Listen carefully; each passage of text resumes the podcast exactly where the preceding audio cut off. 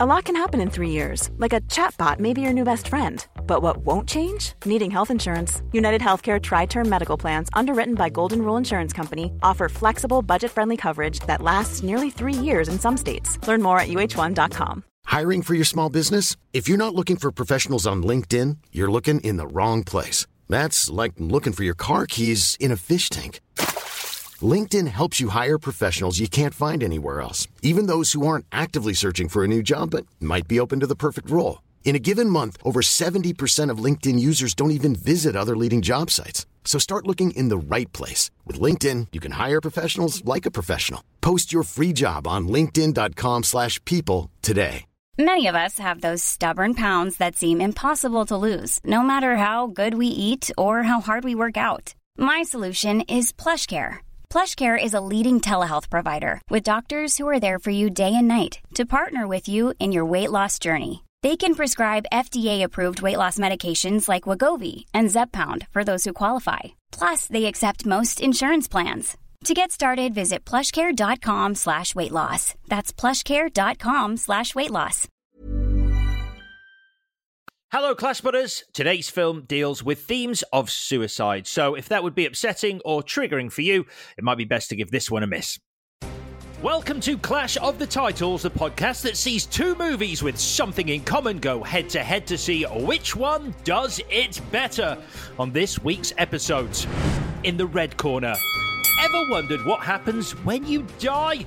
Kiefer Sutherland has, and he's like a genius, which apparently means he can be a massive dick to everyone.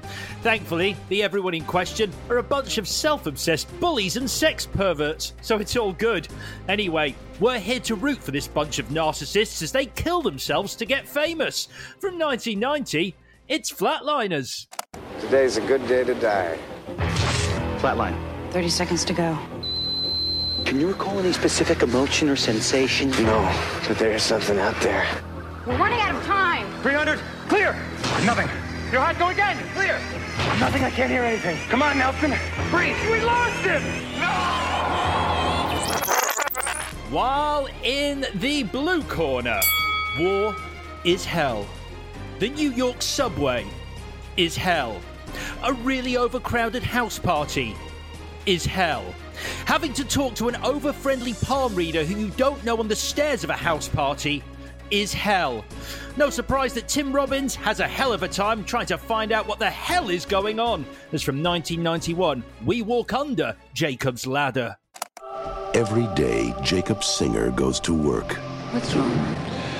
Uh, it's one of those days. And every day, he wonders what is happening to him. Maybe it's the pressure, Jake. They're like demons, Jess. Let me look at your hand. You have a very strange line. See, according to this, you're already dead.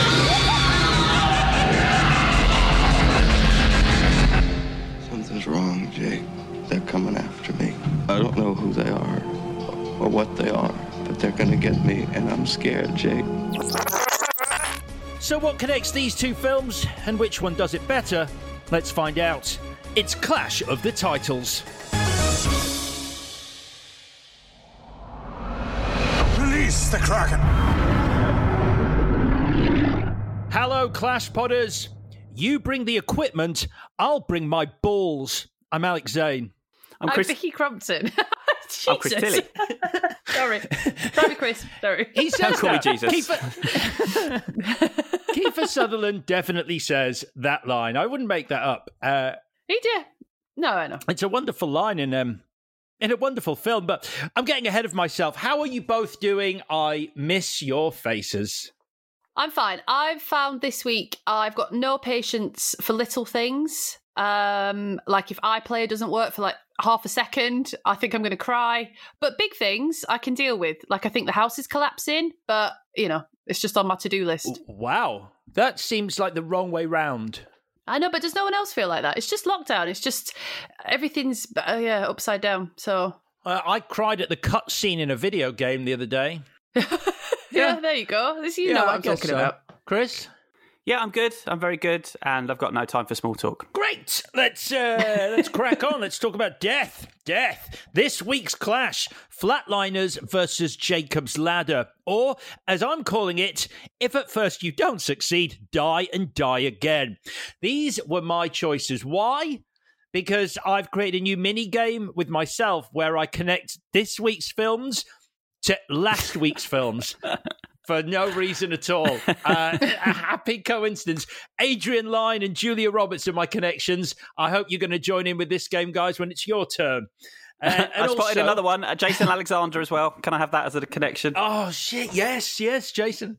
Yeah, can we stop watching films with George Costanza in them? Because I can't cope with it. My brain does not accept that he's anyone else I, it's than worse George for me Costanza. because I can't am deal with George it. Costanza, and so yeah, and so You when are. he's being nasty on screen, like really nasty, I can't I can't take it because I'm Seinfeld George Costanza, not movie George Costanza. uh, yeah, and George Costanza specifically playing lawyers as well. Uh, not just any old George Costanza role. Do you know what the weird thing is? The writer of Indecent Proposal, which we did last week, so doesn't bear much relevance to this show, actually wanted Jason Alexander to play the lawyer in that. So he could have been the lawyer in both films last week and one this week. Wow.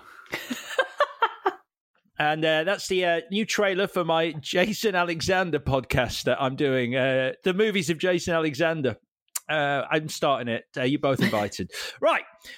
So, the clue I gave on last week's pod for this combination was I see dead people, not the sixth sense. Chris helped me sort out that very vague clue on Twitter. With what, Chris?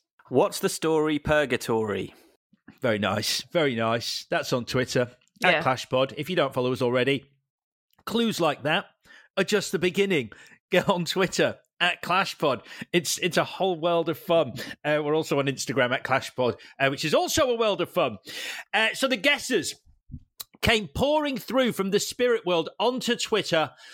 Uh, we've had some really interesting pairings this week. Uh, let me get your thoughts on these. And also, we uh, clearly need to do Beetlejuice very soon. Paul Logue, Beetlejuice versus the Frighteners. Dino, Frank B, and Gemma Page, Beetlejuice versus Ghost. This is the sea, says Beetlejuice versus Death Becomes Her. Carl Smart, Beetlejuice versus Poltergeist. Katie, Beetlejuice versus Casper. Which of those do you want to do with Beetlejuice? I'd love to do Ghost because I love that film. Mm. So that. Yeah, I like I like Casper. All right. Um, here's another one. Peter Mahoney, though, said Ghost versus Always, which I like a lot. Uh, I, I'm I'm not an always guy. I think it's quite forgettable. One of the worst Spielbergs. Saw it once as a kid, cried.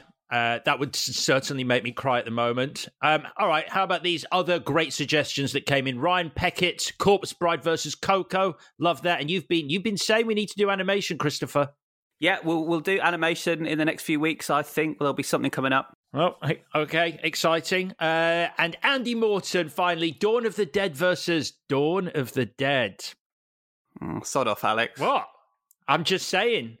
Uh, one of those movies, I, I have a few uh, inside trade secrets that I can. Oh my god! Oh Jesus! I can't believe forgot. we're doing Oh my this. God, I. Alex, Oh you've my surely you've used up all your Dawn of the Dead anecdotes on this podcast because you do one every bloody week. Only the true ones. Um, I, I can. I can spend some time, come up with some stuff. Uh, Zack Snyder uh, pitched me the Snyder Cut when I was on the set of Dawn of the Dead. uh, right then, uh, the correct answer this week came from Russell. He was the only right answer. He said Flatliners versus Jacob's Ladder. It's the connection section. What have you got for me? What connects these two films? Uh, I've got Timothy Leary. So I can't remember how Oliver Platt says it in Flatliners, but he's like, fuck you, Timothy Leary. We're the big dicks now, or something. Sounds about right. I'll bring I'll bring my balls, Timothy Leary. You you bring the LSD and I'll bring my massive balls. Exactly. And um, uh, Bruce Joel Rubin, the writer of Jacob's Ladder, he had a roommate who was a good friend of Timothy Leary. The roommate gave him some LSD. He took some LSD. Hello, Jacob's Ladder. Nice. That's great. Uh, Chris? Yeah, the, t- the Tibetan Book of the Dead as well was an inspiration uh, for both movies. Yeah. Did you, we, we, the- writer of uh, Jacob's Ladder, didn't he take so much LSD at uni, Victoria, that he he thought he didn't exist for a long time? Like, he was actually convinced that he didn't exist.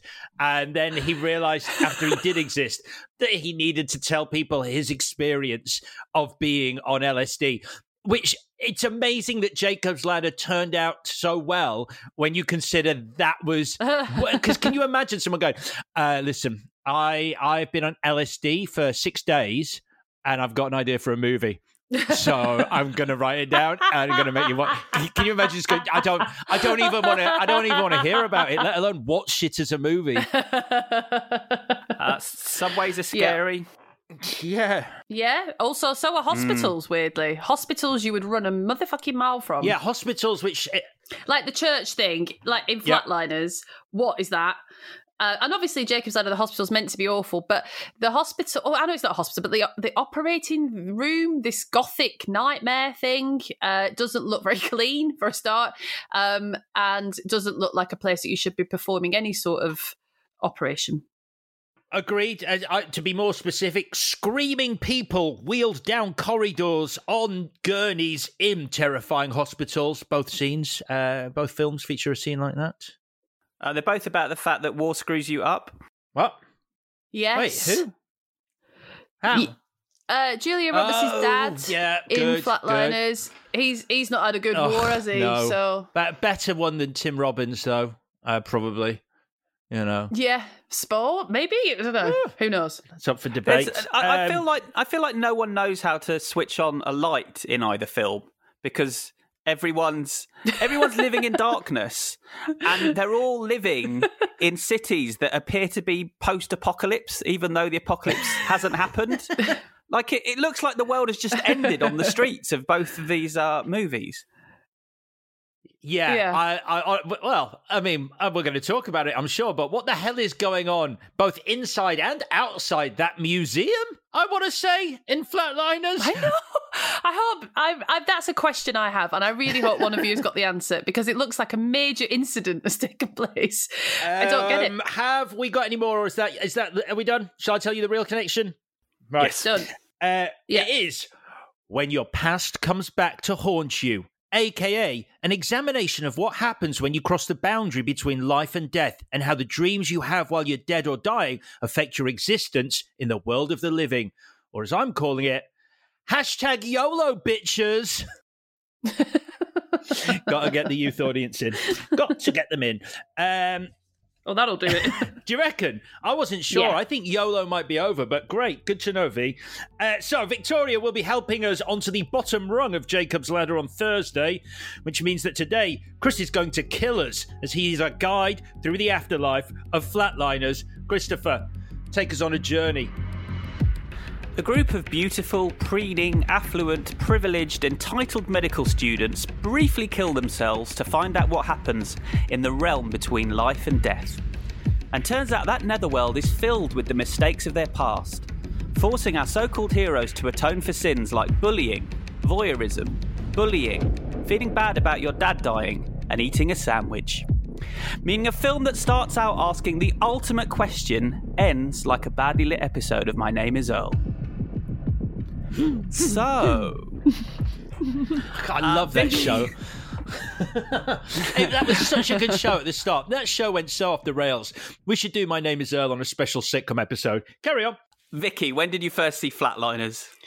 I saw it at university. I didn't. I mean, the thing is, I, I I had like a reputation, didn't it, of like being quite edgy and quite cool. And I was like, yeah, I'm going to watch Flatliners finally, and I did. And then I was like, okay. And then I'd just forgotten more or less everything about it until last week. Excellent. Uh, Alex, So it's edgy, it's cool, it's memorable. I love it. Uh, just a few words to describe my experience of watching Flatliners for the first time. Uh, I watched it in the 90s, early 90s on video. This, though, is my defining Kiefer Sutherland movie. Like more than any other work of Kiefer Sutherland, followed by Stand By Me and then The Three Musketeers, which obviously he starred in with Tim Curry, which completes this week's obligatory Tim Curry reference. But this was my Kiefer Sutherland movie. I adored him. What so about Lost much. Boys? Where, where does Lost Yeah. Boys fit? My Lost Boys, I watched about eight years ago for the first time. So, I, But that's I- not your you know, Kiefer Sutherland movie. Because I, I was too old. So I was like, I was, you know, Fair well, enough. how old am I now? I was sort of in my late teens ten years ago. Yes. So Yes, that's when I watched, um, yeah, Lost Boys. Fine. So no, this this was it. I had a coat like Kiefer Sutherland as a as a sort of fourteen year old. I bought some glasses with fake glass in to have the glasses that he had in this movie, uh, so I could look like him. So yeah. Big, uh, big Kiefer Sutherland fan in this movie, which is weird because watching it back now, what a twat! what a massive twat! He's literally the villain of the piece, but fine. He's awful. Oh. He- He's so awful. Like, not even because you know I have a massively high tolerance for dicks in movies, and I go, yeah, they're really like Timothy Olyphant is a massive dick in Go. He's also the best thing about it, and he's why I answered the phone with the word "speak" for a long time, which you know it's a great way to lose friends.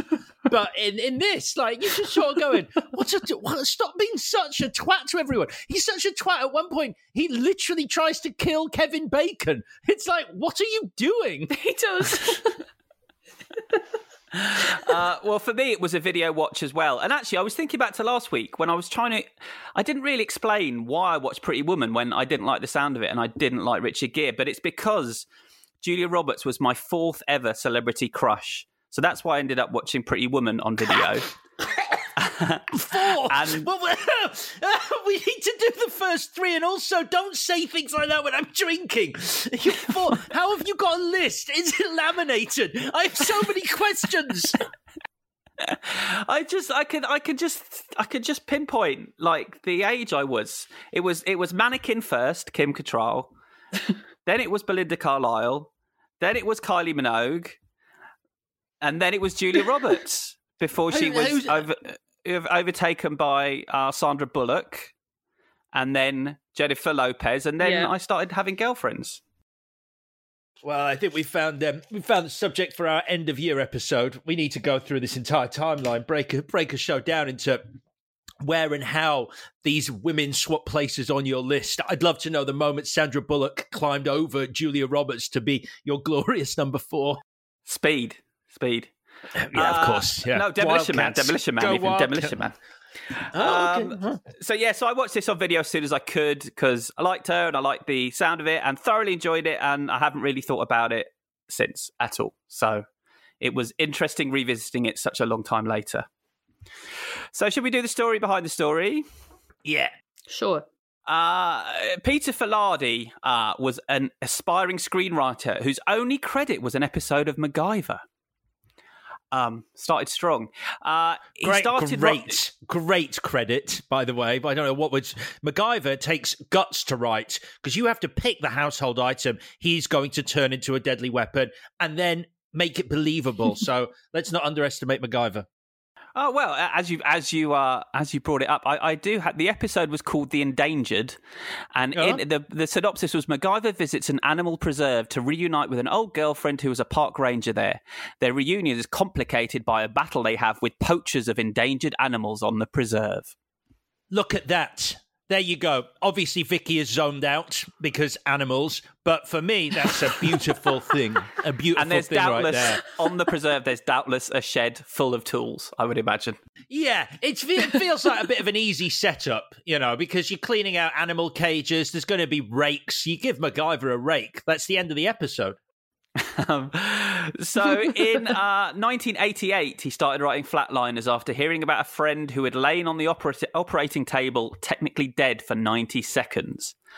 Uh, that was what he was told. And so uh, a year later, he'd come up with the hook stating, uh, I think every writer tries to do something new and fresh. And the idea for Flatliners came about by seeking a new frontier for people of my generation. The West had been done, space had been pretty well charted, and it seemed as if the only frontiers left would come from within ourselves.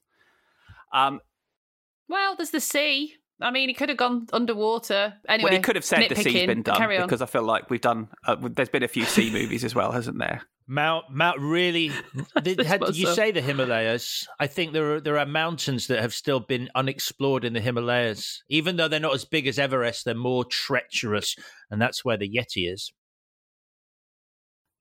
Uh, so he sent out his finished draft to a few producers, and within a week, 10 producers were interested, and bidding started at $10,000. And then it all gets a bit weird.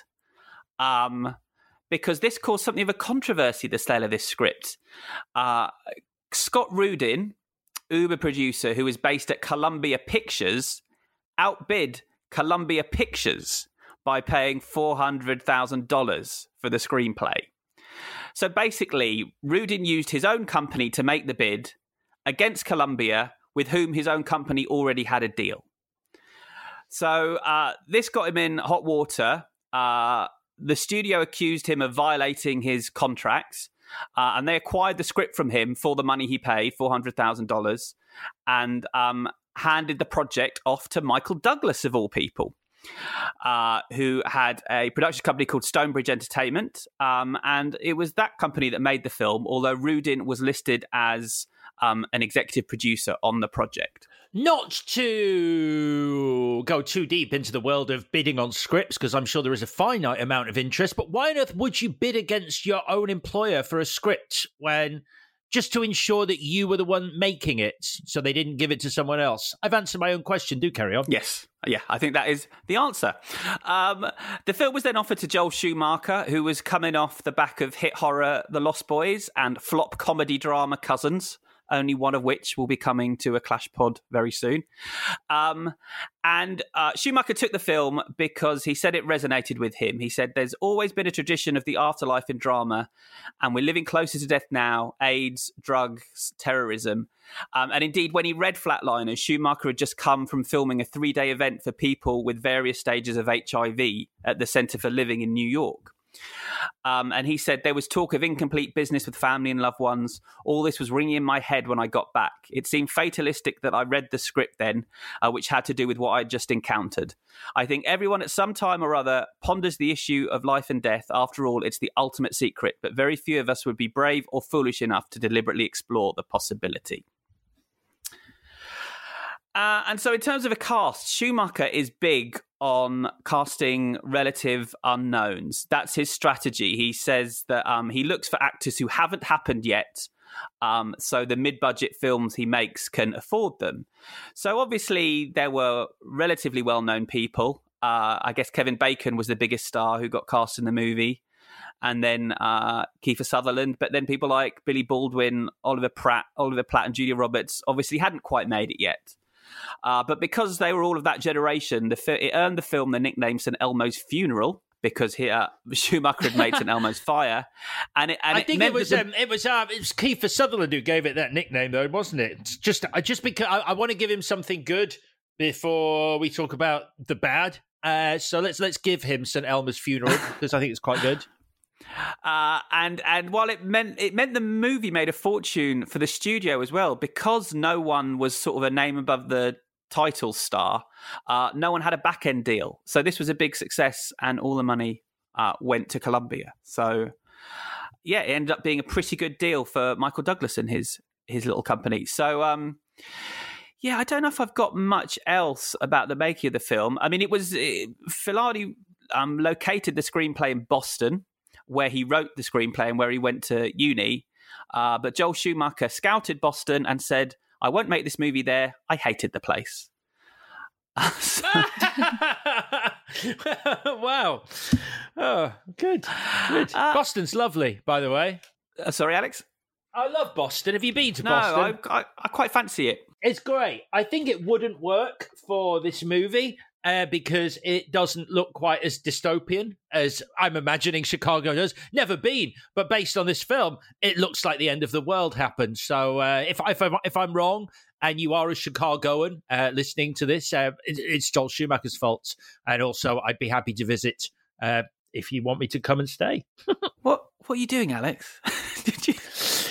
don't know. I've been on my own too long, Chris. I'll be honest. Uh, it's been a tough week. Uh, I've got a bit of trivia of my own um, which is that uh, Kiefer Sutherland and Julia Roberts got together on this movie, and then they were going to get married, but they didn't. She cancelled the wedding days before because of his infidelity. Well, I wasn't going to go into gossip, but didn't she run away to Ireland with Jason Patric? Isn't that what happened? Oh, now I didn't. I didn't have that on my notes. I, I feel like I but that's remember that's, what happened, and then thinking about it this week, it's quite. I guess she was a really big fan of the Lost Boys.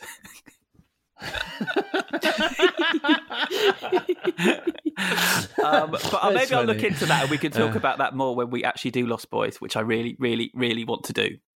Um, the only other thing I've got is Jan de Bont, obviously being the DOP on this, and it's got a lot of Jan de Bont. Uh, you know, I, what a pairing, Jan de Bont and Joel Schumacher. It works here, I think, looks wise. Yes, it's a very good-looking film. Uh, should we talk about it then? Yeah. Sure. Well, we get one hell of an opening, don't we? With the, the sun rising uh, as Kiefer Sutherland looks mean and moody in his trench coat and shades. Um, and, and the camera pushes in on him from across the water. a bit like The Lost He does. Boys. Doesn't it feel, didn't it feel to you a little bit like some of those scenes that he pushes in to a little sort of quay at the side of a river across some water? I'm going to be honest. Is there going to be a lot of Lost Boys chat? Because I've seen it once about ten years ago. I was drunk and I don't remember much about it. Is it is it going to be a touchstone for the, this film? There's a couple of things where I feel like definitely Schumacher is going back to that well. In fact, I think there's a couple of scenes where it looks like they're just outtakes from The Lost Boys. Right. Well, firstly, uh, Vicky's wrong. He does look fucking cool in his coat and his glasses. and I, I was watching. I, I got, like, look, I was watching it going, he's cool, he's cool. And then I did remember the famous line from the movie, today is a good day to die. And I was thinking, watching it, going, I remember him saying that in a really cool circumstance, like to another person. Like it feels like the kind of thing that should be said when someone goes, You're not going to kill yourself, are you? And then you say, like a fucking badass, Today's a good day to die. I don't remember him looking out over a fucking body of water at dawn on his fucking own, going, Today is a good day to die. Imagine if a stranger was walking past and heard you say that on your own and was Yeah. like, Sorry, did you say something? You're like, no, oh, shit, no, I thought I didn't know you were there. I didn't say anything. They're like, because it sounded like you just said today's a good day to die while looking at the sunrise. You're like, that would sound ridiculous. Why would I do that? Of course, I didn't do that because it is so awful when he does that. I liked it.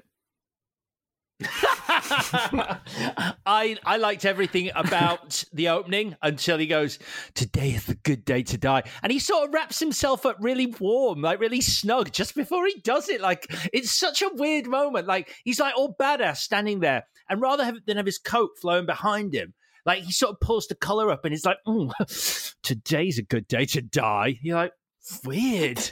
It, it's a bit of setup and payoff as well, though, isn't it? Because uh, we have a callback to that line right at the end of the movie.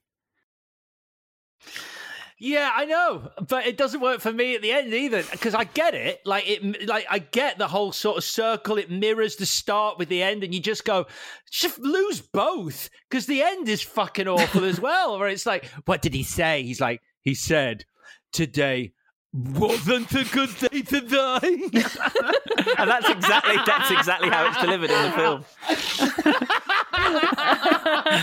I, I'd had enough by that point. Today wasn't a good day to die in the end. Right, we- it's a different day anyway. It's a different day. It's not even the same fucking day. All right, we're nearly half an hour in. We can't keep talking about the opening line. Uh, so, shall we meet the flat? shall we meet the flatliners? Yes, please. Uh, we kick off. Uh, I'm kicking off with Kevin Bacon, who is a cocky maverick who gets suspended. He's also. I'm sorry, but he's also he's also an abseiler, uh, which we will not pick up or deal with. Apart from at one point, he's like, "Don't let go of the rope, man." It's like, "Oh, did you two abseil together? Tell me more about Well, yeah, that." he, he gets suspended. What is that? He, he um You go and tell me because I, I honestly, I'm, I'm, I'm with Vicky. I was like, why is he? What is this? Is he at medical school prison? Because he can he not walk out the? can he not walk out the front door when he's been suspended? Does he have to leave by the window? Yeah, to- and then I'm like, Vicky, I'm like. I'm like, it's so he's a climber, especially when Ke- uh, Kiefer Sutherland goes, "Hey, why don't you go climb a mountain or something?" I'm like, "Ooh, that'll come back." It doesn't. Mhm. no, so he abseils out of his bedroom window rather than taking the stairs to leave his room. Um, but he's also a cocky uh, idiot who gets suspended for operating on a woman uh, before he's medically qualified. Uh, and he's an atheist, which will be semi important, I suppose. Uh, Julia Roberts, I'm Yeah. going to refer to everyone by their real names as well because I couldn't remember any character names in this Good. film. They didn't make any impression on me whatsoever. Uh, so we got Julia Roberts. Um, she's interviewing people who've had de- near death experiences. So basically, she's kind and compassionate. That's her character. Uh, Billy Baldwin is shagging women in a loft while filming without their consent. Um, he's a perv. That's his character. Uh, Yeah, that's he's he's too much though. Like it's a like he, he's a he's a real problem in this movie. Like uh, like he spoils the movie. And I remember thinking at the time, he's vile. And I was a child. And now I'm just like, yeah, well done, little me. He was vile. You were right. It's like it's proper Patrick fucking Bateman shit. It's really dark. Like, and everyone else's mistakes throughout this movie, they happen when they're kids.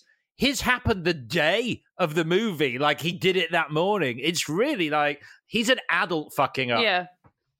I think the trouble for me was I got I forgot about that storyline, and, and, and this is my uh, bias because it was the nineties. I was like, oh, is that just going to be like he's a cool guy or something, or he's like he's just a little bit cheeky because it's like nineteen ninety, and he does get called out on his behavior, and that is brilliant, and it felt really satisfying. But it happened maybe a bit too late because when his friends find out that he's been videotaping people. They don't tell him he's awful. His fiance tells him he's awful, like much later on. So it takes a while to get there. And I just got nervous because, like, oh, it- oh, I don't know where we're like 1990. Is this going to be? Yeah, he shouldn't have done it, but he's basically like just top shagger. what do you think was happening in, the, in 1990 then? I just think in 1990, well, I mean, we just had Pretty Woman or around that time, and, and we did Indecent Proposal last week. And so maybe the politics of like sexism weren't as well trammeled as they are now and it, you can't it's not such a leap to make that a, a guy character in 1990 would be like oh i videotape people and i know it's a little bit naughty uh, but i'm not a massive sexist Yeah, but I I mean, he, yeah, fair enough. But I think this, I think this um, Well, I- I- film does go a long way to making him a complete villain for doing that. yeah yeah i agree. I don't. I, yeah. I, yes, I don't think he ever. He he doesn't really pay that much of a price for it. It feels like that his punishment is not sufficient for his crime. Yeah, I think they, I think they definitely Uh, mess up that aspect of it. Um, it looks, And it's it looks quite enjoyable. A couple of when all- his uh, horrible nightmare dreams, sort of. yeah i'd say But we'll get yeah. onto them. Yeah.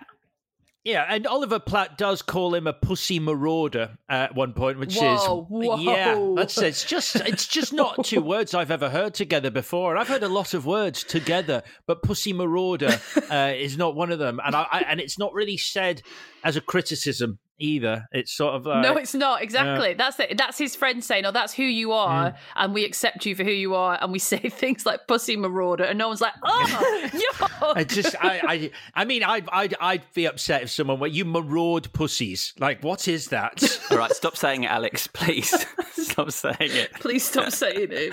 This is like that thing you said the oth- kept saying the other day that we had to cut out.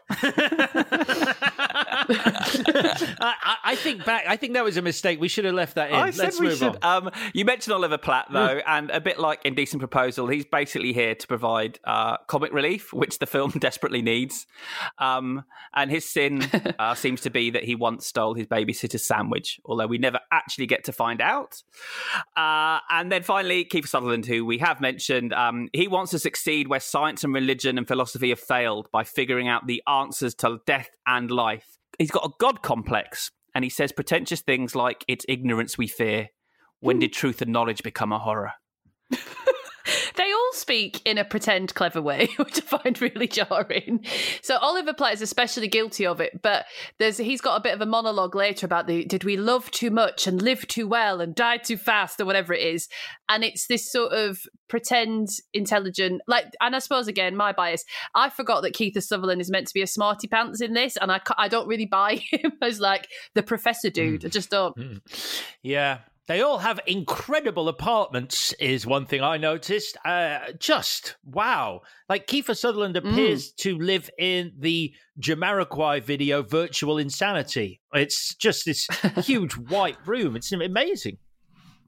Well, should we, That's should a we good talk- reference to get the youth. Good one, Alex. Well done. Oh, it- there we it- are, hitting those markets. It, it had a lot of um, uh, are they views or hits on the YouTube, and so I figured that some of those children, it mu- they must be children be watching it. Yeah, those children must be kids on the YouTube.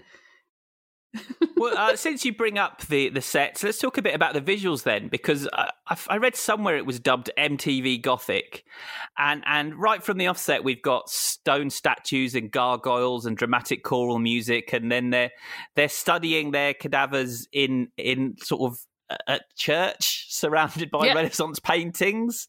yeah. Um, and so, yeah, it's just completely the opposite of what you'd expect uh, these um, places to look like, these classrooms and these um, hospital rooms.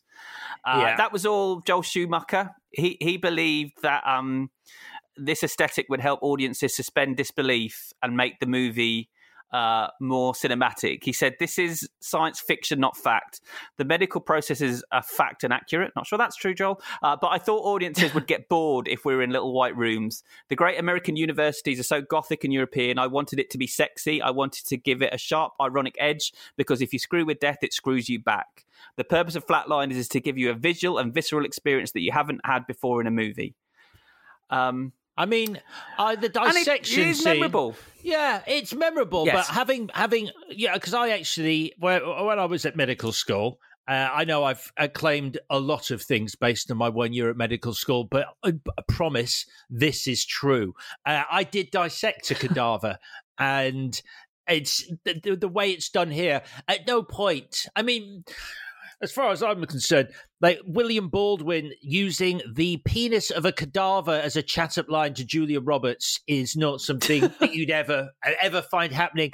Dare I say, in the real world, uh, let alone in this movie. And uh, full respect to Julia Roberts, I, she has a hard time because she's the only sort of female lead in this, and um, and by 20 minutes. Kiefer Sutherland, William Baldwin, and Kevin Bacon have all hit on her, which is quite incredible uh, in this film.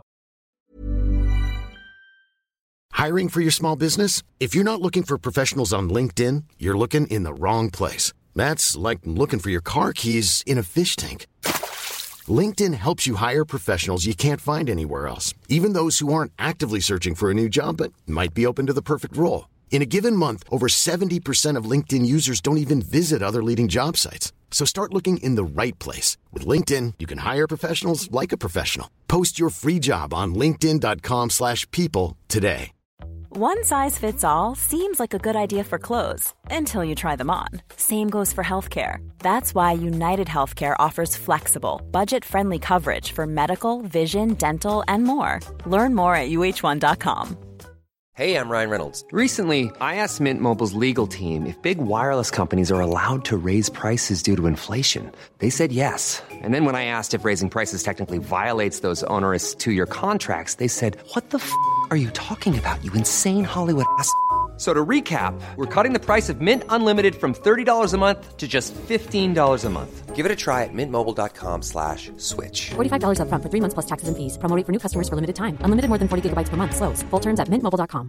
Even on a budget, quality is non-negotiable. That's why Quince is the place to score high-end essentials at 50 to 80% less than similar brands. Get your hands on buttery soft cashmere sweaters from just 60 bucks, Italian leather jackets, and so much more. And the best part about Quince, they exclusively partner with factories committed to safe, ethical, and responsible manufacturing. Elevate your style without the elevated price tag with Quince. Go to quince.com slash upgrade for free shipping and 365-day returns. Stakhanov's brand new show, My Seven Wonders with Clive Anderson, launches this Wednesday. Clive will be quizzing some of the world's most interesting celebrities, including Griff Rhys Jones and Shappi Khorsandi, about their own personal Seven Wonders of the World. Join Clive and his first guest, Dara Ó Briain, this Wednesday. Dara talks to Clive about his love for the Irish sport hurling and some of the extra benefits that come with owning a hurley stick. It's just pleasant to have a big stick in the house every so often. For home security, it's always nice to know that I have an arsenal uh, if I need it. I'll bear that in mind if I'm tempted to burgle your house in the middle of the night. Just do it. Honestly, that's how I stand. I stand naked with my Irish testicles dangling, challenging people. They discuss finding humour in quantum physics. It's like saying, is the cat dead or not? Would you, somebody just open the box? Would somebody just open the box? And discovering new passions during lockdown. Lockdown ran a schism essentially between the young comics who immediately went, I must learn new skills. I must learn video editing or TikTok. And I must find new ways to bring my comedy to people. And the older comics who went, yeah, retirement would be all right, actually. That's in the garden. Turns out, you know, it's okay. It's not too bad. Search My Seven Wonders with Clive Anderson on your favourite podcast player to hear the first episode this Wednesday. My Seven Wonders with Clive Anderson is a Stakhanov production. So let's talk about the first flat line, and it's Kiefer uh, who goes under. He uh, he wants to once his brain dies, he wants them to keep him under for sixty seconds and then uh, defibrillate him to bring him back to life. Um, and he gives them all a letter absolving them of responsibility. That's one of my favourite bits. We don't even get to see the letter. He's like, but this letter absolves you of any responsibility. And everyone's like, oh, oh, great. Oh, great. We've got a letter. They're fine. I'm sure in court, we'd be like, oh, no, but he gave us, sorry, we haven't been clear. He gave us a letter. So it's fine.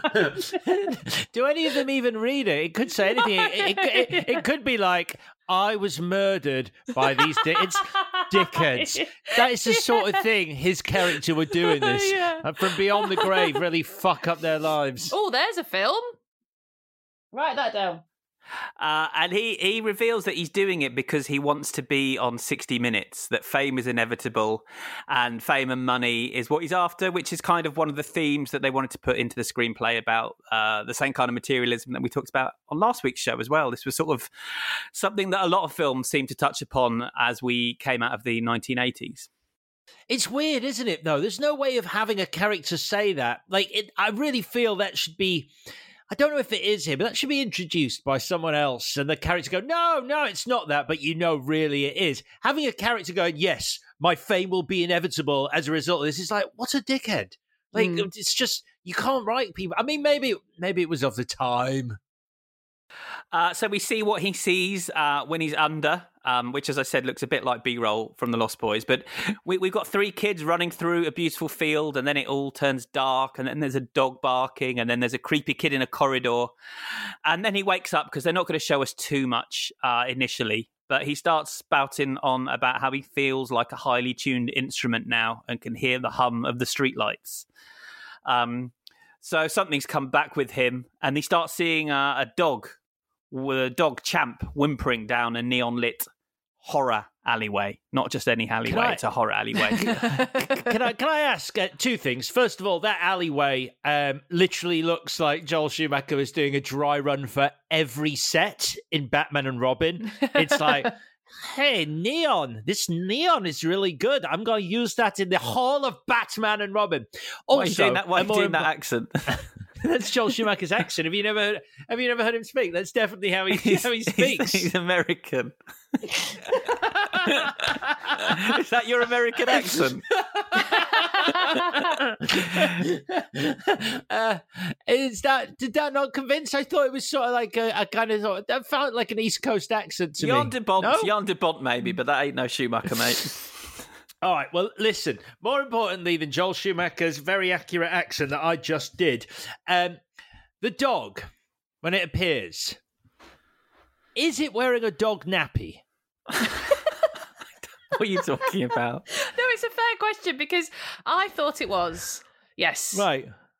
So Because it? it's got it's got something around its bottom half. It looks like toweling that has sort of come undone, like an old. You know when you like some like if you can't afford Pampers, like uh, like uh, my mum used to put a towel round, like a washable towel around my little brother as his nappy because she she'd blown all her money on me. I was a demanding firstborn, but No, like sweet- so it looks. That's just it. This you. you I, I just want to explode a myth that you were that your mum was neglecting your brother somehow. That's just a, a terry towel nappy. It's fine. Like they're still a oh, thing.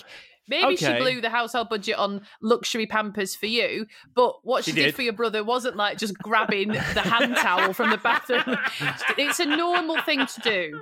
You were raised normally. I want you to let this go. All right, good, good. Is it a dog nappy though? Well, you're you're our dog expert. You're our dog expert. You tell us, Alex. All right. Well, all, the only thing I could come up with, if it isn't a dog nappy, it looks like the dog was like dressed as the mummy for Halloween, and it's partially taken off its costume, but it hasn't finished unwrapping its bottom half. So, Excellent. dog nappy That's is the more is. natural answer. That's what it Why is. Uh, it- And- What's it's covered in something like It's bandages. oh, for God's sake, it's bandages. Because From what? When the tree falls on it at the end. So now it lives in purgatory or it lives in heaven and it's had a bandage. So it, I don't know, because it got injured. so looks like heaven doesn't sort your injuries out in any way if you're a dog. So Why have is, to have Bi- why- bandages. why, why is Billy Mahoney? Is because is there so there's preferential treatment for humans because Billy Mahoney doesn't have any bandages on him. Yeah, it's true. Yeah, well, there you go. Yes, there is preferential for hu- treatment for humans in heaven confirmed now. Finally, Yeah. Oh, you bet you love that, don't you? it's the it's the natural way. It's the, it's the way things should be. Why should a dog get treatment? That's bait. Let's let's get on to the second flat line. Uh, enough of this dog. That's enough, very funny. Enough champ talk. Um, so they all want to go under next. They, they enter into a bidding war with their lives. Um, would you go under, either of you guys, Alex? Yeah, definitely. Yeah, I think I would. I mean, not in the Wow. hands of these fucking idiots, but um, yeah, this, that's yeah. I don't know if it was such a. I maybe this film is what like you know brought it into the uh, conscious like more mainstream like consciousness, but it's it feels like quite a oh I'm gonna say easy thing to do. Is that awful? Like I'm not a doctor, but Kiefer Sutherland's like I've had this amazing idea, and all he's really had is an idea, and he's like you can't do this without me. And it's like definitely can, could do it. It feels like you could do it with any doctor. I know that's awful, but I would I don't I wouldn't volunteer for it because I'd be too shit scared. But if it happened and I had that experience, I wouldn't regret having had that experience. Do you know, like, can you see the difference? It's not going to happen accidentally, though, is it? You have to be quite proactive in this. I don't think. yeah. I don't think you sort of go. If I was at a party and I was a bit drunk and someone killed me for a bit and then brought me back and I, it happened and I sort of was like, oh, all right. I think people would go, I'm just checking. I mean, because I'd, I'd definitely do it and I'd give you both letters. Uh, that I'd ask you not not to read until perhaps I'd accidentally died, and then open them in court for the first time, and they will definitely absolve you of any responsibility. I promise. I, I was thinking about this. I'm not sure what I do because I'm very competitive, so I might get into this bidding war. But I'm also quite a careful person. So I decided that I think the only way I'd end up doing this is after a few beers, and then I definitely would. but you'd open too big. People would be like, two minutes 20. And you'd be like, an hour. I'd do it for an hour. People like, but you'd, you'd just be dead, Chris. Two hours then. You're bidding against yourself. Uh, no, no more beer for this. Oh, kill me for a day. I could take it. and that's that's how I'd talk as well. Um, and so uh, Billy Baldwin, um, the Pussy Marauder, decides to go under for one minute thirty seconds, and um, yeah, his is a strange one. We see him kind of being born in black and white, and then growing up ogling women. There's lots of breasts in his nightmare.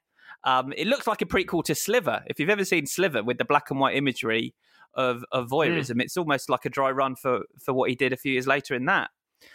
But his his nightmare is sort of women flirting with him, which doesn't seem that bad. Yeah, I mean, he makes the mistake though um, of just before he goes under, uh, he calls his fiance, and now for a cheating pussy marauder, he really hasn't got game in this department because he literally just rings her and goes, "Hey, how you doing? Listen, if anything happens to me, uh, in fact, forget that."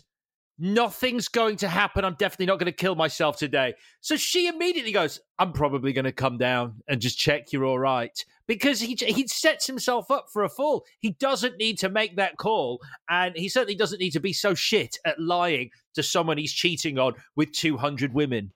200 women. it might be. There's a lot of cassettes, a lot of cassettes on that shelf. Yeah. So uh, when he comes back, the group sort of starts to break apart now because Kiefer's getting upset. He wants all the credit. Kevin Bacon isn't buying any of it. He's the he's the skeptic. Um, and then they're arguing with each other about who gets to go uh, next. Um, and then Kiefer has another vision. Um, he keeps seeing Champ the dog, and he sees a bag lady. And what she says to him is what Joel Schumacher believes to be the film's key line. Uh, she says, "In the end, we all know what we've done." Um, and then he gets uh, beaten up by the kid that he bullied, Billy Mahoney. Um, and it's kind of it's all becomes quite real now because it's not in his head because he has to give himself stitches. He's getting physically injured by these visions, uh, and at the same time, Billy uh, Baldwin starts seeing tapes of himself on the TV. Members of his video library are sort of now talking to him. Yeah, I uh, mean, comparatively speaking, getting the shit beaten out of you by a hoodie with a hockey stick versus watching yourself doing it that you filmed in the first place. It's like eh, he gets off lightly, does Billy Baldwin. The point when he actually sees it for the first time in the common room of his student union, I'm guessing, and it appears on the TV, doesn't even get up to try and turn it off, just sort of goes, oh, Look at me. He does, stud. doesn't he? Yeah. No Yeah. shame or anything. It's like, how is this bad? Uh, we also have a slow motion Halloween party around a bonfire. Um, outside the school, which the only thing that was missing really was a greased up, sort of topless um, saxophone man. It's this again. This this all feels quite uh, Lost Boys, but it's Joel Schumacher, isn't it? He he he chucks these MTV sort of music videos into his films to to to be down with the youth, as it were. Um, and then we're on to the third flat line. Um, uh, the bidding war continues. Um, Bacon wants to do uh, two minutes twenty seconds now, and and he travels back through his own memories uh, in a scene that's quite reminiscent of Zarkov in Flash Gordon, which we did recently. Um, and then he's on a he's on a train, uh, and there's chanting, and there's this little girl, and something bad has happened, and they have trouble bringing him back. So he ends up for a minute and a half longer than he wanted to be uh, down for. It's it's not trouble, is it? It's Kiefer Sutherland being a knobber, going Hmm. going. Let's keep him down longer, another twenty seconds. I'm not going to help you bring him back. And it's like, what, what is what is happening? Why are you? I tell you when what, did you? um, ruin the time, the timing of it for me. You know, I've gone a bit uh, crackers during lockdown, and I've been obsessed with that Netflix documentary about death called "Surviving Death." So the first one of those, a woman has a near-death experience. She was kayaking in a white water something with friends and she went over the wrong waterfall and she was stuck under a rock and she was dead and her friends couldn't they just couldn't get to her to bring her up so she was trapped under a rock she was drowning then she was dead and so by the time they could get to her body she'd been underwater for 15 minutes so when they went to get her they were like we are retrieving her body for her husband because he would like that this is dreadful whatever then they got her out and then someone was like no she's still there and then brought her back to life but she was dead for 15 minutes and now she's fine she did have a uh, an experience though. 16 minutes. I'll do 16 minutes. That's what I mean. So because I've just seen that, as like a minute and a half. pff, Whatever, whatever. Yeah, but most people is she who, who are brain uh, most people who are brain dead for uh, that amount of time um do not come back and be normal. Like uh, you know, I've Yeah. so that that I think that was a one off what you've watched in that documentary. This is more as is this. This is unrealistic. These people would be in a Yeah. vegetative state if they came back. Uh, yeah, but it's not a very balanced documentary. It's really good, but it's not like showing all the sides of it. You've just got this woman who did it for 15 minutes, and that's kind of it. And Um, uh, they are doing near death experience experiments now. I guess this is more relevant for the Jacob's Ladder episode, but I'll just drop it in now as a little taster. They are doing experiments, and DMT is what they're using a lot in these experiments, uh, research that they're doing into what a near death experience is like. So I guess what if they did this movie now? And I know they made a remake. It's got four percent on Rotten Tomatoes. Life's too short, Uh, but the whole idea of like experimenting with what is beyond death is being done with um with uh, with DMT. I don't know whether either. I mean, I know this. This feels like something you'd want to talk about, Victoria. Are you asking me if I take DMT? I have never taken DMT. I've taken a DMT equivalent, um, and it's very interesting. Um, But but let's talk about it with Jacob's Ladder. Okay.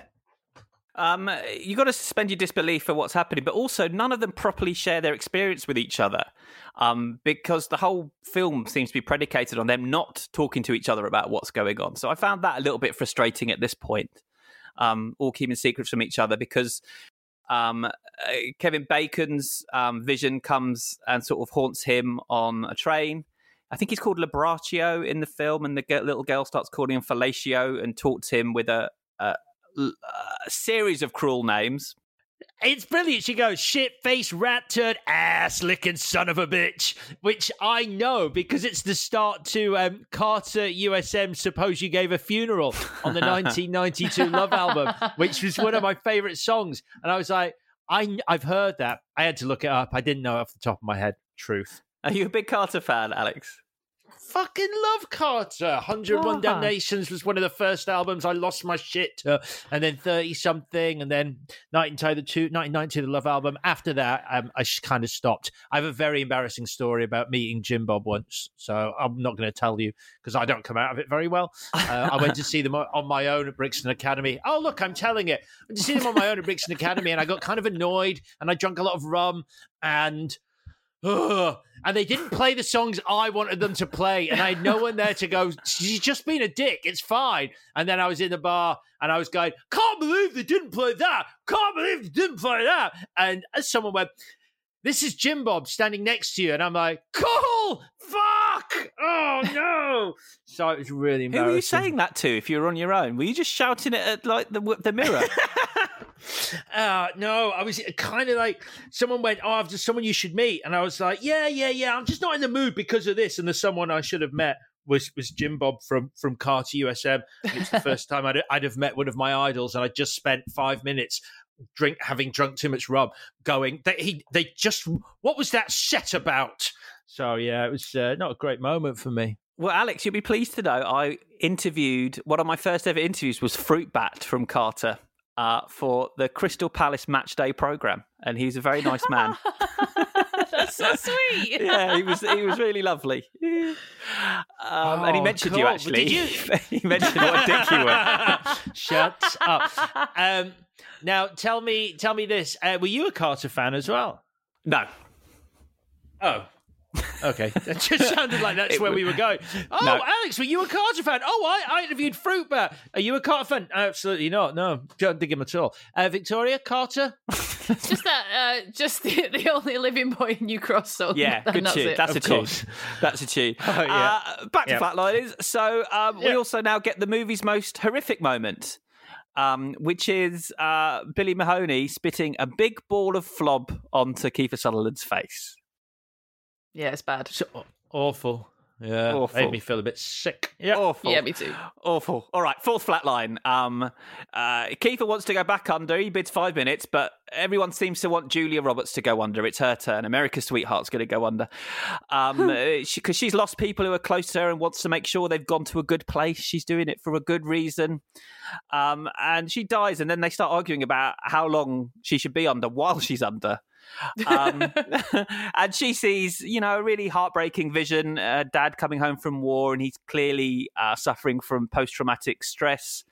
Um, he kills himself, and she feels responsible. We we we don't we aren't really shown all of this scene, um, but then she's she's under she's under too long, and um, they start arguing with each other. Kevin Bacon starts opening them up to what he's seen, and they all start talking to each other finally, so we can bloom and get to the point. Um, Kiefer explains who Billy Mahoney is, and um, he sort of realizes that their sins are coming back physically, and they're pissed. Um, although he's using the American meaning of pissed and not the English version, which would be a much more interesting film. oh, B- Billy Mahoney wobbling along. You fucking killed me in that tree, you fucking mug. uh, and we actually flash back to uh, Billy Mahoney in the tree, and he's wearing a red hoodie. And I know we talk about Yeah. this film a lot, but um, it feels like a "Don't Look Now" reference. Um, It is a Don't Look Now reference. it just is. yeah, uh, Schumacher says it isn't. Well, I'll- I'll tell you what he says because I mean, I, I kind of believe this. He said that the original costume uh, worn by that character was dark, but it blended into the backgrounds. So he wanted a bright uh, costume.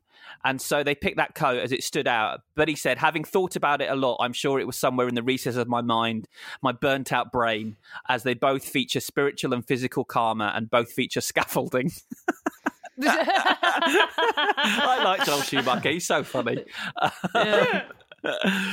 um, and so, yeah, the horrors are sort of building and building for all of them, uh, culminating in Billy Baldwin's fiance, played by Hope Davis, finding his videos and confronting him and leaving him. Although, I don't know about you guys, she seems pretty chill about the whole thing.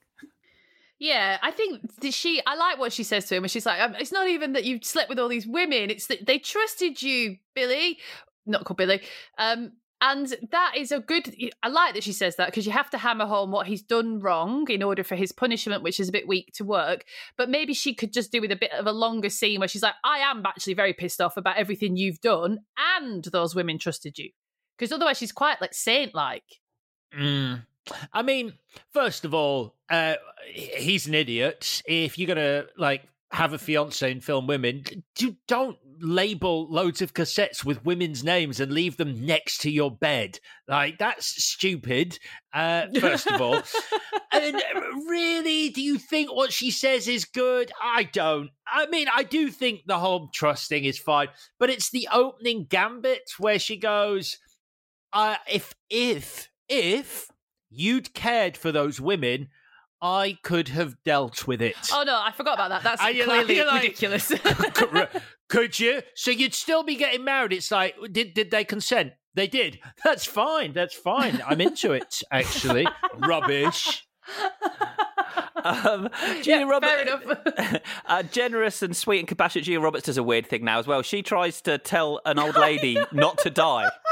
It's so brilliant. She I wanted to tell her. I had to tell her. She says I was wrong or everything's awful. It's like she's dying. She's going to die. What are you going to say to her? Oh, what, watch your back out there. It's dangerous out there, love. Mm. Bloody it's hell. Team America. It's Team America. Promise me you will never die. I promise I will never die.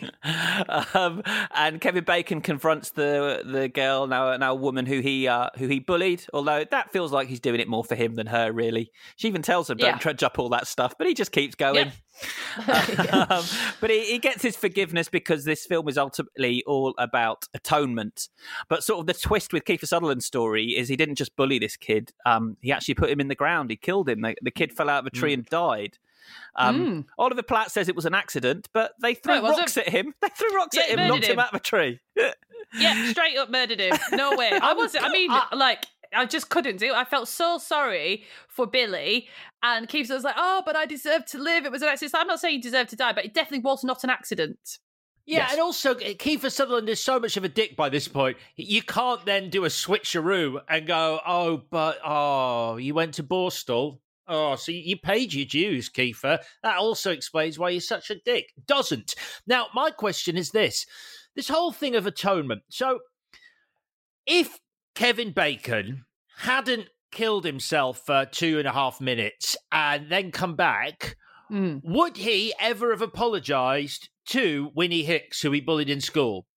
Like, the, what is this idea that like you're having to atone for your sins because you've died for two and a half minutes? Like, the only time you'd normally see that uh, and perhaps be reminded of your sins is when you actually actually die where you're not coming back no one's bringing you back to life you're dead and how do you atone for your sins then if winnie hicks is still alive Well, I don't think it's as simple as atoning for your sins. I think it's what the this is what these people are carrying around. This is what they feel guilt for, because um, because of Julia Roberts' character. She doesn't do anything wrong because she realizes that her father was cooking heroin up in the bathroom. The PTSD had led to a drug addiction, and that's why he killed herself. She thought it was because she'd um, something that she'd done, and when she realized it wasn't something she'd done, it was something she could let go. So I think it's less atoning for sins and more.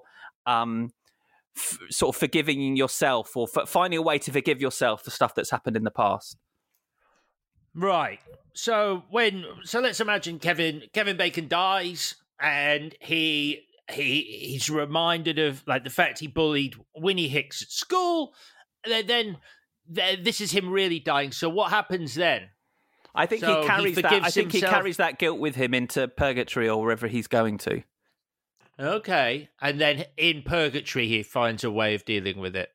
I mean, I don't know, Alex. like- I, I don't know. Exactly, because my point is that this doesn't make any fucking sense. The end of this movie, it, it basically sets up that Kevin Bacon apologizes to her in the real world because she's still alive, but Kiefer Sutherland can't because, she, like, Billy Mahoney is dead, so he can go into the afterlife or whatever it is, and then apologize to Billy Mahoney there. But like, Kevin Bacon couldn't have done that if it was him really dying. It, it's, it annoys me at the end of this film. I think you understand the point I'm trying to make. Yeah, and, and let's get into the ending because we've got the uh, the fifth flat line, which is the finale, and it's you know Kiefer Sutherland decides that um, to atone, he's going to flatline without them, uh, either to apologise to Billy Mahoney or or to kill himself, and so it's kind of a race against time to stop him, as if we're supposed to want them to stop him. I think that's what the film is trying uh, to, to to to get from us as an audience, but I certainly didn't feel that. I would have been more than happy for him to die, and I think the film might have worked better if he died. Actually, And also, why does he need to? There's no difference between. Just to be clear, there's no difference between flatlining and being dead. So what he's saying is, I want to be dead. It's not like flatlining is like, oh, it's a different state where you're kind of dead, but you can be brought back more easily. You just are dead. So he can, he just wants to kill himself. So why does he need to get on a gurney and put his blanket on and do all he does? Why does he not just do the quickest, easiest thing? Yeah. I mean, I think he's too egotistical to really want to die. I mean, that's why he rings Julia Roberts, isn't it? Because he rings her and it's basically like, I'm going to kill myself. And uh, in the meantime, I think she's hooked up with Kevin Bacon off camera because they're in bed together now. That's never really explained. It's like, all Yeah. right, cool. Uh, so he rings her and goes, I'm going to kill myself. And she's like, Tell me where you are. And you're like, but the, the fucking dystopian museum, obviously. That's where everyone's been killing themselves. What do you mean, where am I? And then, even though he tells her first, she's the last to turn up. She's busy doing other things. Everyone else gets there pretty sharpish. He calls her and she's like, Oh, you're already here. I just, sorry, I just it's busy on the tr- traffic. I think it's kind of his hubris though that makes him want to kill himself in this way. Uh, you know, the way he's been doing these experiments. I think it's all tied into him, you know, wanting to make a name for himself, even if it's after his his death. But um, we we got the call back to Bacon be, being told Bacon's an atheist because he starts um talking to God now. Um, and apo- apologizing for stepping into God's territory while he's looking at one of these big paintings. Have you ever done that in your life? Because it's something you see in films, you know, like entreating the skies, what did I do? Or help, or whatever. Have you ever in your life yelled at the sky, like, look at me now, God, whatever? Because it's just one of those things that happens in films a lot, and I've never seen anyone do it. The second one, I've done the second one. Look at me now, hey? Dad, God, shit, sorry. sorry. Yeah, it's it's true. And, and so this is our this is our finale. This is supposed to be our victory. We we we um Kiefer Sutherland is brought back, our, our supposed hero. He whispers that it wasn't such a good day to die, and the film just kind of ends. Roll credits. That's it. We're Yeah. out. Yeah. so yeah, that's flatline. Is there any more for any more, or should we do our bits? Today wasn't such a good day to die. exactly. Grow up. Exactly. I'm done. No, I'm done. All right. So um, let's do the bits. Uh, uh, Victoria, what was your favourite scene? Uh, when Kiefer Sutherland gets the shit kicked out of him by a child, because, only because it's very, uh, it's not at all what you would expect to see, and the he, the child seems to be winning. And I know there's a lot of like, well, Kiefer Sutherland does does think he's a real child. He's like, hey, little guy, what you doing down here? So he doesn't want to hit a kid.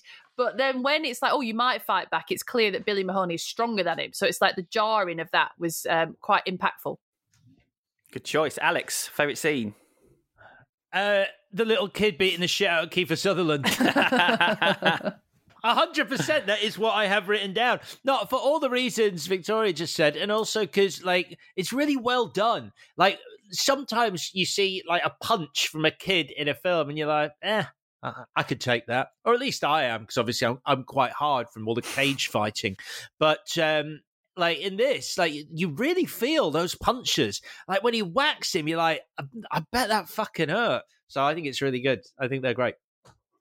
Uh, mine is when the little girl calls Kevin Bacon Butt wipe, shit face, needle dick, cock bite, jack shit, butt wad, cornhole, banana breath, shitbird, crybaby, jack off, kiss ass, brown nose, limp dick, fart face, rat turd, ass licking son of a bitch. Son of a bitch! it's great.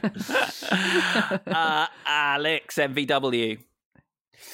Um, well, I said at the start, as a kid, I was all about Kiefer. Um, had the fake glasses, had the coat. Um, watching it this time, what a dick! So uh, I'm going for one of my favourite actors now. We haven't really talked about him because he has almost shit all to do apart from make this slightly funny. He's almost as good here as he is in Lake Placid. It's Oliver Platt.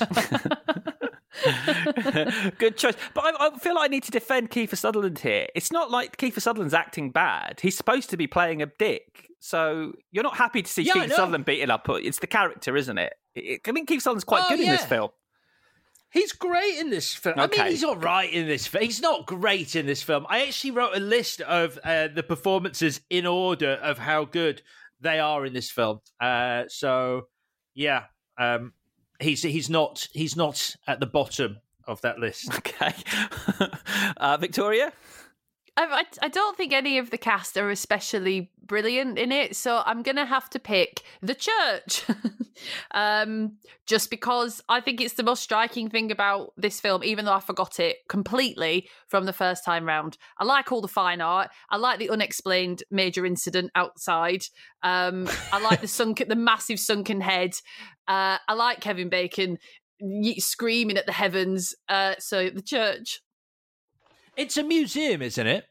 It's I not a don't know. church. I have no I'm fucking pretty idea. sure.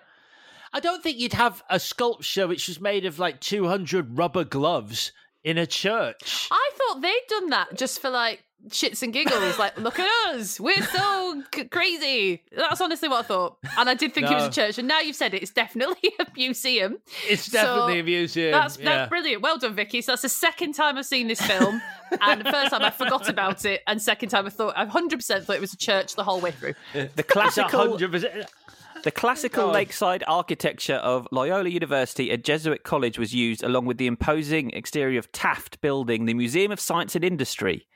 Matte paintings produced by one of the last journeymen of the craft, and set dressing added to the gothic feel. I'm kind of with you though, uh, Vicky. I I like Kevin Bacon's mullet. I'm a big fan of Yeah. that, but I think I'm, I'm giving it to sort of Jan de Bont and Joel Schumacher together because I think it's hard to say who really has the final say in a lot of this stuff. But the film looks amazing. I think I love the Gothic architecture. I love um, I love the sort of the the vision of dreams as well. I think they do a really good job of of bringing dreams and nightmares to life in this film, which isn't the easiest thing to do. Um, so yeah, I'm going for De Bont and Schumacher. And Victoria, uh, what would you change if you could change anything? So there's quite a few. I will pick one though. So as we said, Oliver Platt, very one-dimensional. So he's wary, then surprised. Uh, so I'd change that. And then why we don't see Kevin Bacon and Julia Roberts even kiss is weird because it's it's there all the way through, like they're gonna get together, and then you don't see it, which seems like a bit of a waste of those two. But the biggest thing I would do is drip feed throughout the flashbacks or Kevin, sorry, Keith the Sutherland's like visions, the backstory as to why he's the sort of kid that would throw rocks at another kid, so that at first we judge him very harshly for what he did to Billy because it just seems like straight up bullying, awful. But then by the time he's on the slab in the church museum and his friends are saying you deserve to live we know the full story and we know that kiefer sutherland had a hard time himself as a kid which would prompt him to bully another child and so we feel sorry for him and we can see that it was an accident and it's not really his fault and yes he deserves to live What kind of uh, circumstance do you think you'd have to? What kind of circumstance do you think you'd have to have as a kid that would justify throwing rocks at another kid? Well, the easiest thing would be he has an Mhm. older brother who bullies him. So then he's the younger brother. He takes out his aggression and his rage and his feelings of being humiliated on a child that's smaller than him because that's what happens to him at home. That's like standard stuff. Nice, yeah. Oh, he wants All that right. red coat, whatever. He's jealous of his jacket. Give me the fucking jacket, No. whatever. No, but just that something. second. I like the first one. The second one seems. I'm not convinced. He, he really, but he really wanted the red hoodie. So that's that's a rock throwing. That's a rock throwing excuse right there. And they they Yeah. they find pictures of him as a kid being handed a blue hoodie by his mum. Yeah. And it's like, oh, no wonder he wanted that red hoodie Yeah. so badly. yes, you Yeah, deserve to live. You deserve to live. Alex, Uh, I'd change a lot too, uh, but within the confines of what could be realistically improved, I'd lose Billy Baldwin's character and story altogether because he's just a gross sleaze. Um, get rid of the pussy marauder. Um, his sins are those of an adult, not a child, and his payoff being lectured by his fiance is weak. Uh, then I'd make Kiefer and Kevin have actual different sins because the fact that they're both bullies is stupid. And in a film Mm. that already feels repetitive, like really hammers home that repetitiveness. You're like, oh my God, so they've both done the same thing. Um, here's an idea you set Kevin up as a mountain climber. Maybe uh, follow through on that, like he had a touching the void moment where he had to cut his climbing partner loose because he was scared or something, and now his climbing partner's in a wheelchair, and so he has to go and make his peace with him. Anything really to do with abseiling out of a fucking window, you know? so uh, something like that, maybe. That's what I'd do, but certainly not have them both bully other kids. It's stupid. Yeah. Yeah, mine was the same actually, Alex. Um, I suggested maybe having something that works within the narrative, like make Kevin Bacon's actions racially motivated and have one of their crew be African American or have one of them cheat on a medical exam. That was his sin, and then won a grant that maybe one of the others missed out on. Just something, anything other than bullying, because it's just bizarre Mm. that you would have the same sin for two people, especially when there's Yeah. only three actual sins in it. Two thirds of the sins are bullying. Oh, bullying. You could have had anything, absolutely anything. you know, get, get- like get, let let's see Oliver Platt eat a sandwich he wasn't meant to. At least that's variation. right, done. That is the end of Flatliners. Um, are we having a quiz, Chris? Yes, we're having a quiz because we've just discussed. This might be in bad taste this week. Um, I hope Oh. it is. We've just discussed a film that's about life and death, and that's what the Yeah. quiz is all about this week. Um, That's not bad taste. Are the following actors dead or alive? Yes, it a quiz- Yes, it is. Go on. In a in a quiz, I'm calling dead or alive. Uh, if it helps, the actors I've picked have all appeared in films uh, that we've covered on the show. So I'm going to give you the name of the actor. I'll give you. Uh, I'll tell you what film they're in that we've done, and I want you to tell me if they are dead or alive. Simple as that. So we are starting off with Ed Asner, who played Santa Claus in Elf. He Alive. is dead. He is um, alive. Point to Vicky. He's he's in his nineties, but he just popped up in the most recent series of Cobra Kai. Okay. So so what what I didn't want to happen playing this quiz has just happened, which is claim somebody's dead who's not dead. So I mean, really I can't go any further down the ladder on this quiz. But, uh, Excellent. but yeah, Excellent. Yeah, it's terrible taste. Go this is it. a lot of fun. Uh, Adrienne Barbeau, who played uh, Stevie Wayne in The Fog, the DJ. Alive. Dead. Sorry, I'm coughing. I'm not laughing. is she Uh, dead? That's awful. She is alive. I saw her in a short Oh, that thank played at Fright Fest last year. Uh, point to Alex.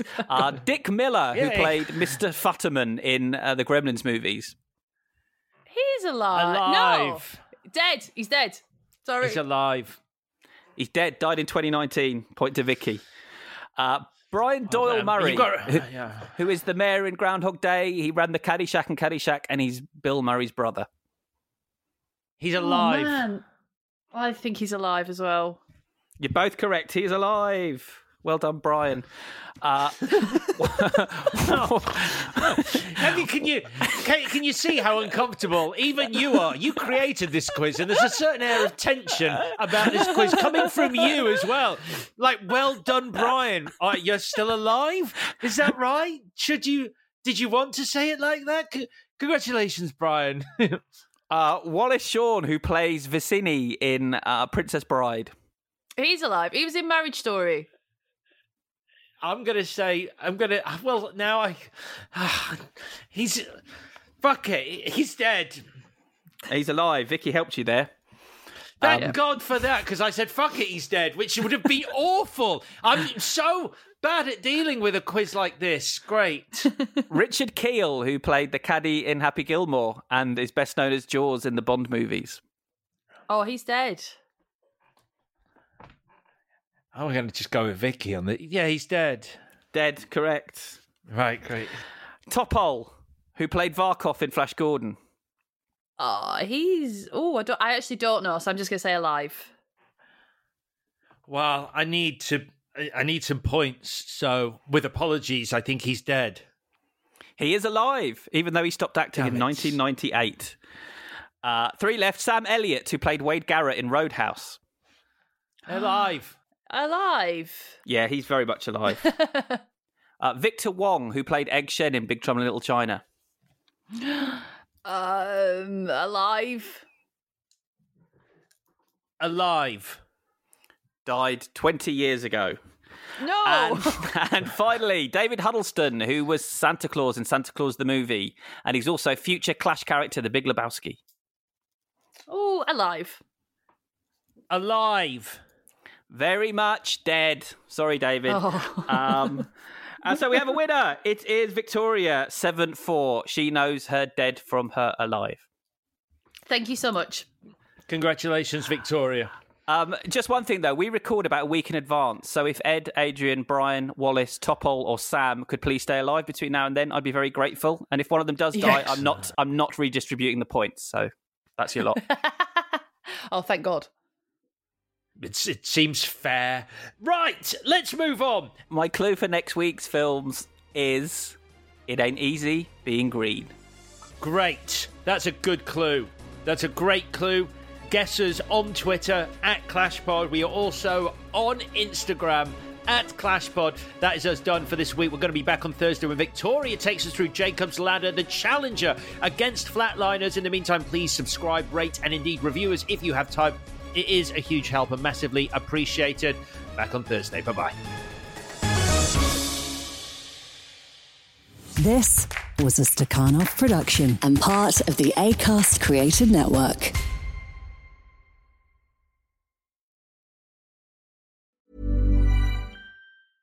Mom deserves the best, and there's no better place to shop for Mother's Day than Whole Foods Market. They're your destination for unbeatable savings, from premium gifts to show-stopping flowers and irresistible desserts. Start by saving 33% with Prime on all body care and candles. Then get a 15-stem bunch of tulips for just $9.99 each with Prime. Round out Mom's menu with festive rosé, irresistible berry chantilly cake, and more special treats. Come celebrate Mother's Day at Whole Foods Market. Hey, it's Danny Pellegrino from Everything Iconic. Ready to upgrade your style game without blowing your budget? Check out Quince. They've got all the good stuff shirts and polos, activewear, and fine leather goods, all at 50 to 80% less than other high end brands. And the best part? They're all about safe, ethical, and responsible manufacturing. Get that luxury vibe without the luxury price tag. Hit up quince.com slash upgrade for free shipping and 365 day returns on your next order. That's quince.com slash upgrade. When you make decisions for your company, you look for the no brainers. And if you have a lot of mailing to do, stamps.com is the ultimate no brainer. It streamlines your processes to make your business more efficient, which makes you less busy. Mail checks, invoices, legal documents, and everything you need to keep your business running with stamps.com. Seamlessly connect with every major marketplace and shopping cart. Schedule package pickups and see your cheapest and fastest shipping options from different carriers with rates up to 89% off USPS and UPS rates. And with the stamps.com mobile app, you can take care of mailing and shipping wherever you are. Make the same no-brainer decision as over 1 million other businesses with stamps.com. Sign up with code program for a 4-week trial plus free postage and a free digital scale. No long-term commitments or contracts. That's stamps.com. Code program.